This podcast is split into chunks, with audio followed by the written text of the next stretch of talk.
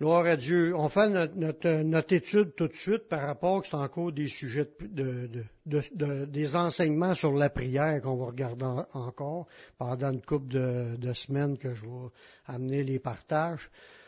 Aujourd'hui, c'est le, thème, le titre du message, c'est Seigneur, enseigne-nous à prier. Ça, c'est une parole que les disciples ont demandé à Jésus. Des fois, on pense qu'on sait tout sur la prière. Mais en fin de compte, il y a toujours à apprendre. Puis on va toujours avoir à se remémorer aussi, à, repenser aux versets. Parce qu'il y a tellement de versets qui parlent sur ce sujet-là que si on veut être efficace ou même persévérant à prier, c'est important de connaître ces petits détails-là que Jésus a dit. Aujourd'hui, on va voir c'est encore un principe de base, mais s'il est enseigné dans l'Évangile de Luc. Il y en vous aussi dans l'Évangile de Matthieu, que Jésus a enseigné ses disciples dans la prière. Le point que Jésus a parlé, il a commencé par leur dire des sujets de prière, mais après ça, il leur a parlé d'un point que je vais peser aujourd'hui, c'est d'importuner Dieu, être des personnes qui achalent. En regardant dans, on s'imagine qu'on est des nouveaux disciples, comme les apôtres, parce que les apôtres étaient nouveaux disciples, ils, savaient, ils avaient appris des méthodes de prière.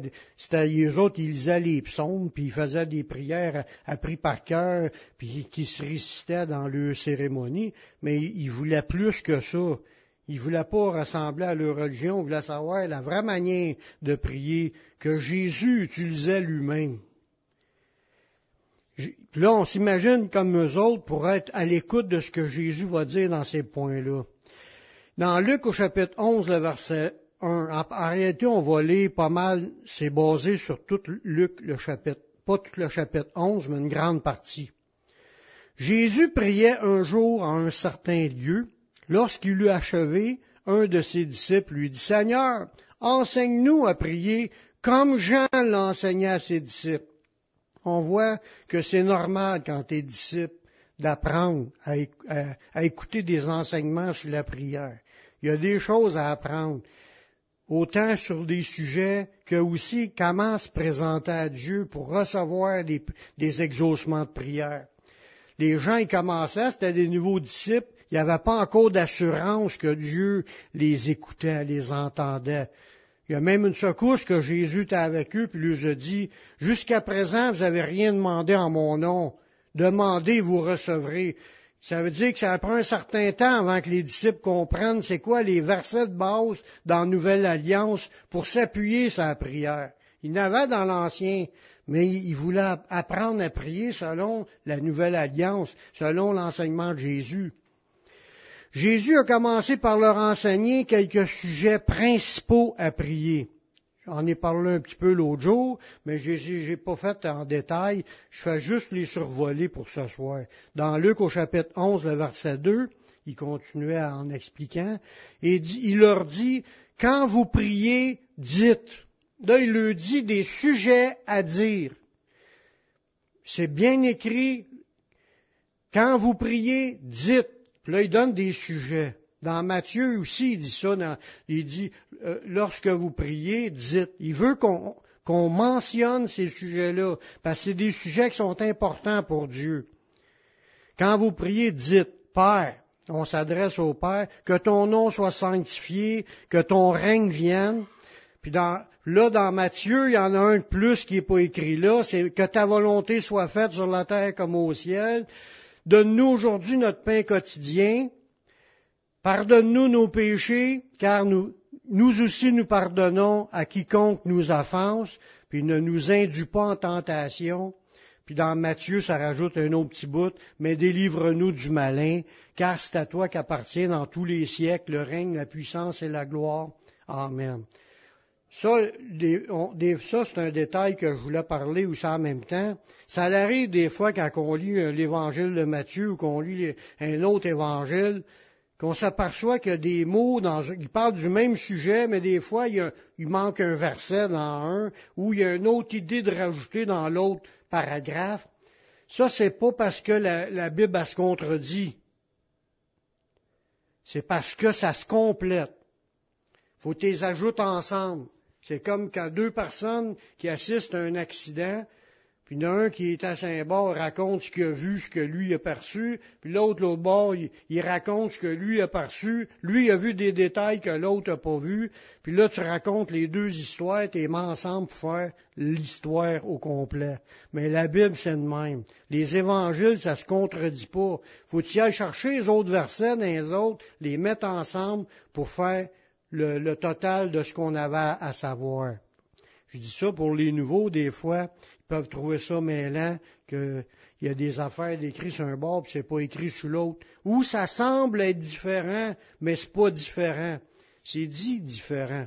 Comme euh, le, verset Pardonne-nous nos, péchés, comme aussi nous pardonnons à quiconque nous offense. C'est sûr que la tournure de la phrase n'est pas pareille, parce que c'est pas la même personne qui l'a amené. Il se rappelait de ce que Jésus avait dit, mais pardonne-nous nos offenses comme aussi nous pardonnons à ceux qui nous ont offensés. Mais, là, il rajoute à quiconque nous offense. Tu sais, c'est des fois, il y a des petits mots différents, mais c'est, la même affaire. C'est juste parce que c'est dit dans des mots euh, différents d'une personne à l'autre, mais c'est la même idée. Mais là, ça, c'est des sujets de prière que Jésus a enseigné à ses disciples qu'est-ce que les disciples devraient mentionner, des sujets de base. Ce pas les seuls sujets, parce qu'on a vu plein des sujets que la Bible nous dit, de, nous dit de prier. Mais là, ça, fait partie de l'évangile de Luc. Je veux continuer. Ce qui est important, ce que je veux peser ce soir, c'est la suite. Suite après l'autre verset. Ensuite, Jésus leur a donné une parabole pour montrer pour nous montrer, pour leur montrer, mais ça nous montre à où c'est à nous, à importuner Dieu. Importuner, là, c'est déranger. Achalant, c'est une chose, mais déranger, c'est venir quand c'est même pas le temps de venir. Ça veut dire que cette approche-là, c'est de dire, tu peux y aller en tout temps parler à Dieu, même si ça semble pas le temps, le bon temps d'y aller. Dieu veut que tu insistes n'importe quand avec ce que Jésus nous amène. Dans Luc chapitre 11, le verset 5, qui est juste après la prière du Notre Père, il leur dit encore, si l'un de vous a un ami qui a le trouver au milieu de la nuit pour lui dire, Ami, au milieu de la nuit, prête-moi trois pains car un de mes amis est arrivé de voyage chez moi, j'ai rien à lui offrir. Puis si de l'intérieur de sa maison, cet ami lui répond, ne m'importune pas, la porte est déjà fermée, mes enfants et moi, on est déjà, nous sommes au lit, je ne puis me lever pour te donner des pains. En temps normal, souvent, la réaction, c'est Achale-moi pas, as-tu vu l'heure qui est, surtout ceux qui appellent le dépassé 9 heures. Ils appellent au téléphone, achale-moi pas.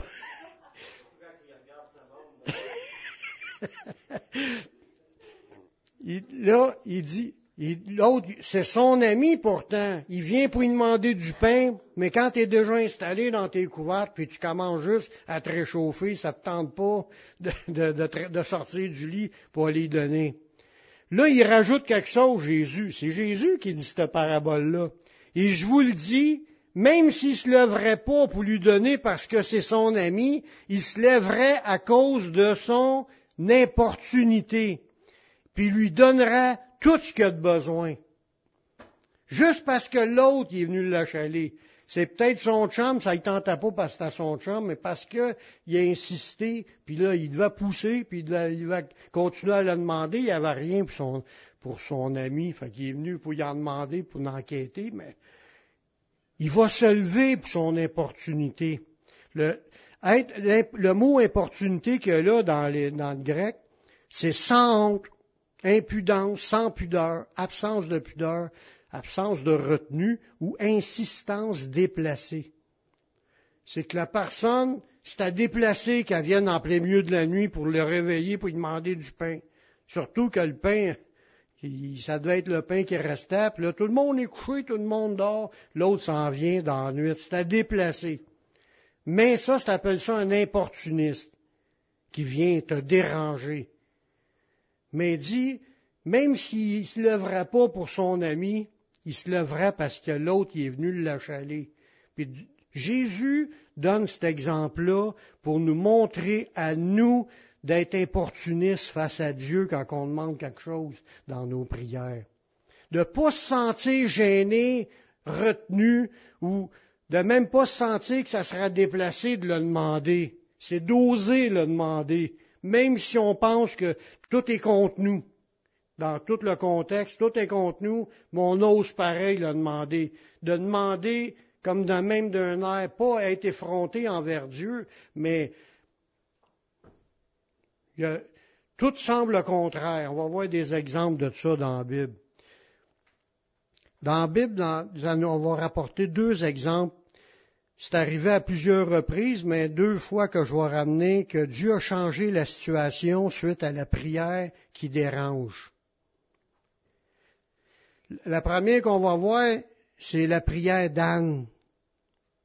C'est la mère de Samuel. Elle voulait tomber enceinte, puis elle était stérile. Puis dans, puis dans ce temps, même aujourd'hui, c'est encore pareil, mais dans ce temps-là, c'était particulièrement gênant de ne pas être capable d'enfanter. Si t'enfantais, là, t'étais une femme heureuse, puis là, t'avais enfanté, c'était signe de bénédiction de Dieu. Puis si t'avais pas d'enfant, t'avais de l'air quelqu'un qui avait été sous jugement, puis que t'es, quasiment une honte dans la famille. Puis surtout pour ton mari qui s'attend à avoir des enfants. Puis là, elle était en train de prier dans 1 Samuel chapitre 1 verset 11 elle fit un vœu en disant, Éternel des armées, si tu daignes regarder l'affliction de ta servante, si tu te souviens de moi et n'oublie point ta servante. Là, elle cherchait que Dieu ait pitié d'elle. C'est ça que je disais tantôt, que Dieu ait miséricorde, c'est qu'il ait pitié de nous. Et si tu donnes à ta servante un enfant mâle, je le consacrerai à l'Éternel pour tous les jours de sa vie, et le rasoir ne passera point sur sa tête. Comme elle restait longtemps en prière devant l'Éternel, là, était dans une, réunion, puis là, peut-être tout le monde t'a parti. Puis elle restait longtemps à continuer à prier. Élie, qui était le sacrificateur, Élie, lui observa sa bouche. Anne parlait dans son cœur, mais faisait que remuer les lèvres, mais on n'entendait point sa voix. Élie pensait qu'elle était ivre. Élie commençait à trouver qu'elle était dérangeante. Elle serait supposée de partir avec tout le monde, puis là, elle continuait à... Elle avait l'air d'une femme saoule, Puis lui, il a commencé à la juger. C'est sûr que ça dérangeait. Ça a dérangé Élie de se de, dans sa situation. Il pensait qu'elle était ivre. Puis en plus, il parle. Il lui dit, jusqu'à quand seras-tu dans l'ivresse? Fais passer ton vin. Là, il est en train, en plus, de mettre des blocages dans son, dans son, elle, elle insistait auprès de Dieu, elle voulait tomber enceinte, l'autre s'en vient comme la blaster pour lui dire d'arrêter de, de, de, de, faire sa femme ivre. Anne euh, répondit, non, mon Seigneur, je suis une femme qui souffre en son cœur. Je n'ai bu ni vin ni boisson enivrante mais je répandais mon âme devant l'Éternel. Ne prends pas ta servante pour une femme pervertie, car c'est l'excès de ma douleur et de mon chagrin qui m'a fait parler jusqu'à présent. Élie reprit la parole et dit, Va en paix et que le Dieu d'Israël exauce la prière que tu as adressée. Tu vois, cette femme-là, elle insistait, puis elle souffrait, elle avait de la peine devant Dieu, elle voulait être exaucée. Puis l'autre, commençait à la blaster, à la traiter de, de, Soulonne. Puis on voit un peu dans 1 Samuel 1, 27 qu'elle a eu l'enfant, puis, puis elle est revenue voir Élie, puis elle a dit, c'était pour cet enfant que je priais, puis l'Éternel a exaucé la prière que je lui adressais. On voit là-dedans une prière qui dérange. Ça dérangeait tout le monde qu'elle se mette à prier. Mais tout le monde, il restait un qui lit probablement, tout le monde est parti. Ça dit, à continuer, au verset 12, elle restait longtemps en prière devant l'Éternel. Ça faisait peut-être une demi-heure que tout le monde est parti, puis elle continuait à prier, puis à prier, puis elle avait l'air de quelqu'un dessous. Mais elle dérangeait, mais Dieu l'a entendu. Gloire à Dieu. Un autre exemple qui est, qui est pas le même exemple, c'est la prière du roi Ézéchias. Le roi Ézéchias, lui, tout était contre lui, là, dans cette situation-là. Il y avait une guerre qui était en reste préparée contre eux autres. Puis, le prophète s'en va le voir, puis le prophète, il dit une prophétie. Il a dit, tu vas mourir. D'habitude, quand tu entends une prophétie, tu, cherches à t'ostiner pour que ça soit le contraire de cette prophétie-là qui arrive? D'habitude, on dit oui, Seigneur, que, ce que tu dit que ça puisse arriver. Lui, il, il était contraire. Dieu a envoyé le prophète où il dit il va mourir, puis lui, c'était non. Lui, il acceptait pas cette prophétie-là, puis il, il, a comme combattu la parole de Dieu. Ça, c'était dérangeant.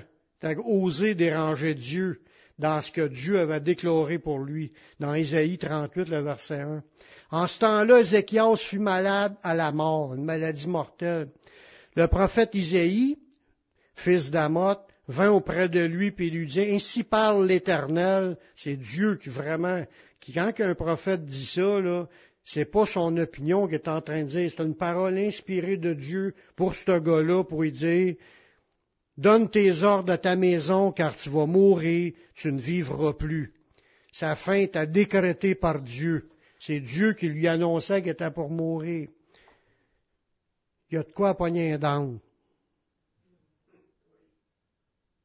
Il voulait pas, lui, il voulait continuer à vivre. Il était malade, oui, mais il voulait continuer à vivre.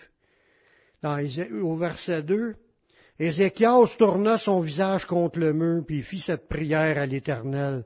Ô Éternel, souviens-toi que j'ai marché devant ta face avec fidélité et intégrité de cœur, et que j'ai fait ce qui est bien à tes yeux.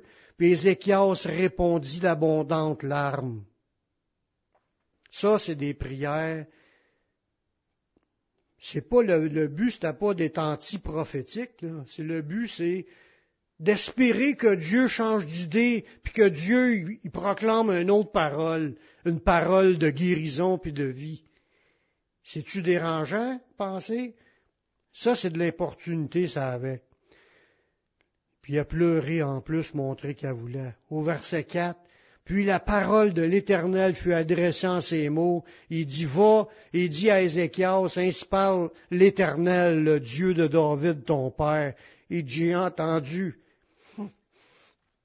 j'ai entendu ta prière, puis j'ai vu tes larmes. Voici, j'ajouterai à, tes jours quinze années, puis je te, délivrerai, toi et cette ville, de la main du roi d'Assyrie, puis je protégerai cette ville. Voyez comment Dieu a changé d'idée. Dieu, il prophétise la mort, lui se met à prier, puis à pleurer devant Dieu. puis Dieu l'a exaucé. Ça, c'est des, choses, des exemples dans la Bible qu'on a sur des, événements que Dieu a manifesté sa puissance, puis on apprend à connaître le cœur de Dieu. Là, Jésus enseigne d'être importuniste. Il continue, Jésus, là on retourne dans Luc où il venait de dire la parabole d'être importuniste au verset 9, Jésus va continuer à enseigner en confirmant que les prières sont écoutées.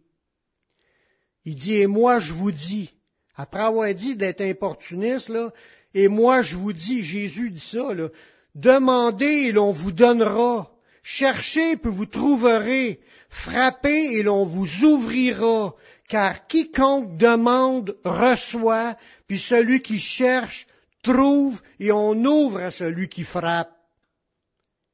En plus d'avoir dit d'insister, mais il dit demandez et on va vous donner.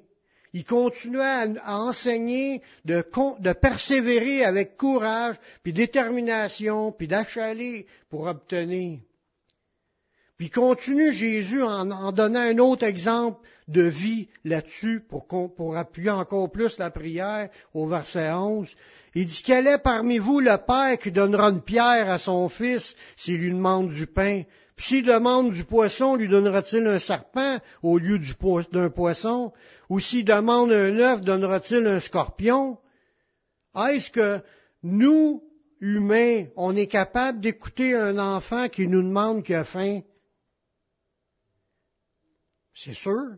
Tout parent bien constitué, normalement constitué, est capable d'écouter ses enfants. Puis s'il a faim, il, demande, il doit y donner un œuf, il ne donnera pas un serpent ni un scorpion. Il veut pas qu'il meure, son enfant. Il veut qu'il soit en santé. Puis Dieu, là, il a le cœur bien plus sensible que nous, les humains.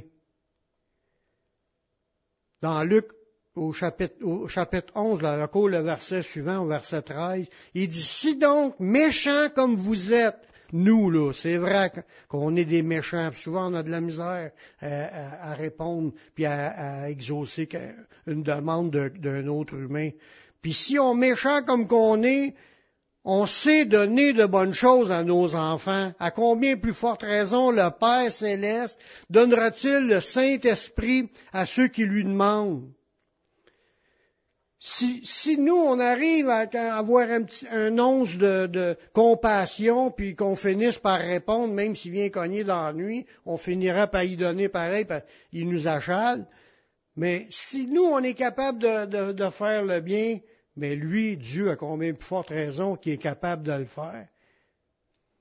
Le même verset, on le retrouve dans Matthieu, mais avec une parole qui est, qui est différente dans le texte dans, Matthieu 7, 11. Il dit, si méchant comme vous l'êtes, vous savez donner de bonnes choses à vos, à vos enfants, à combien plus forte raison votre Père qui est dans les cieux donnera-t-il de bonnes choses à ceux qui lui demandent? Fait que soit tu demandes le Saint-Esprit, c'est une bonne chose, puis, puis, tu peux lui demander deux bonnes choses aussi, puis Dieu y entend quand c'est des bonnes choses.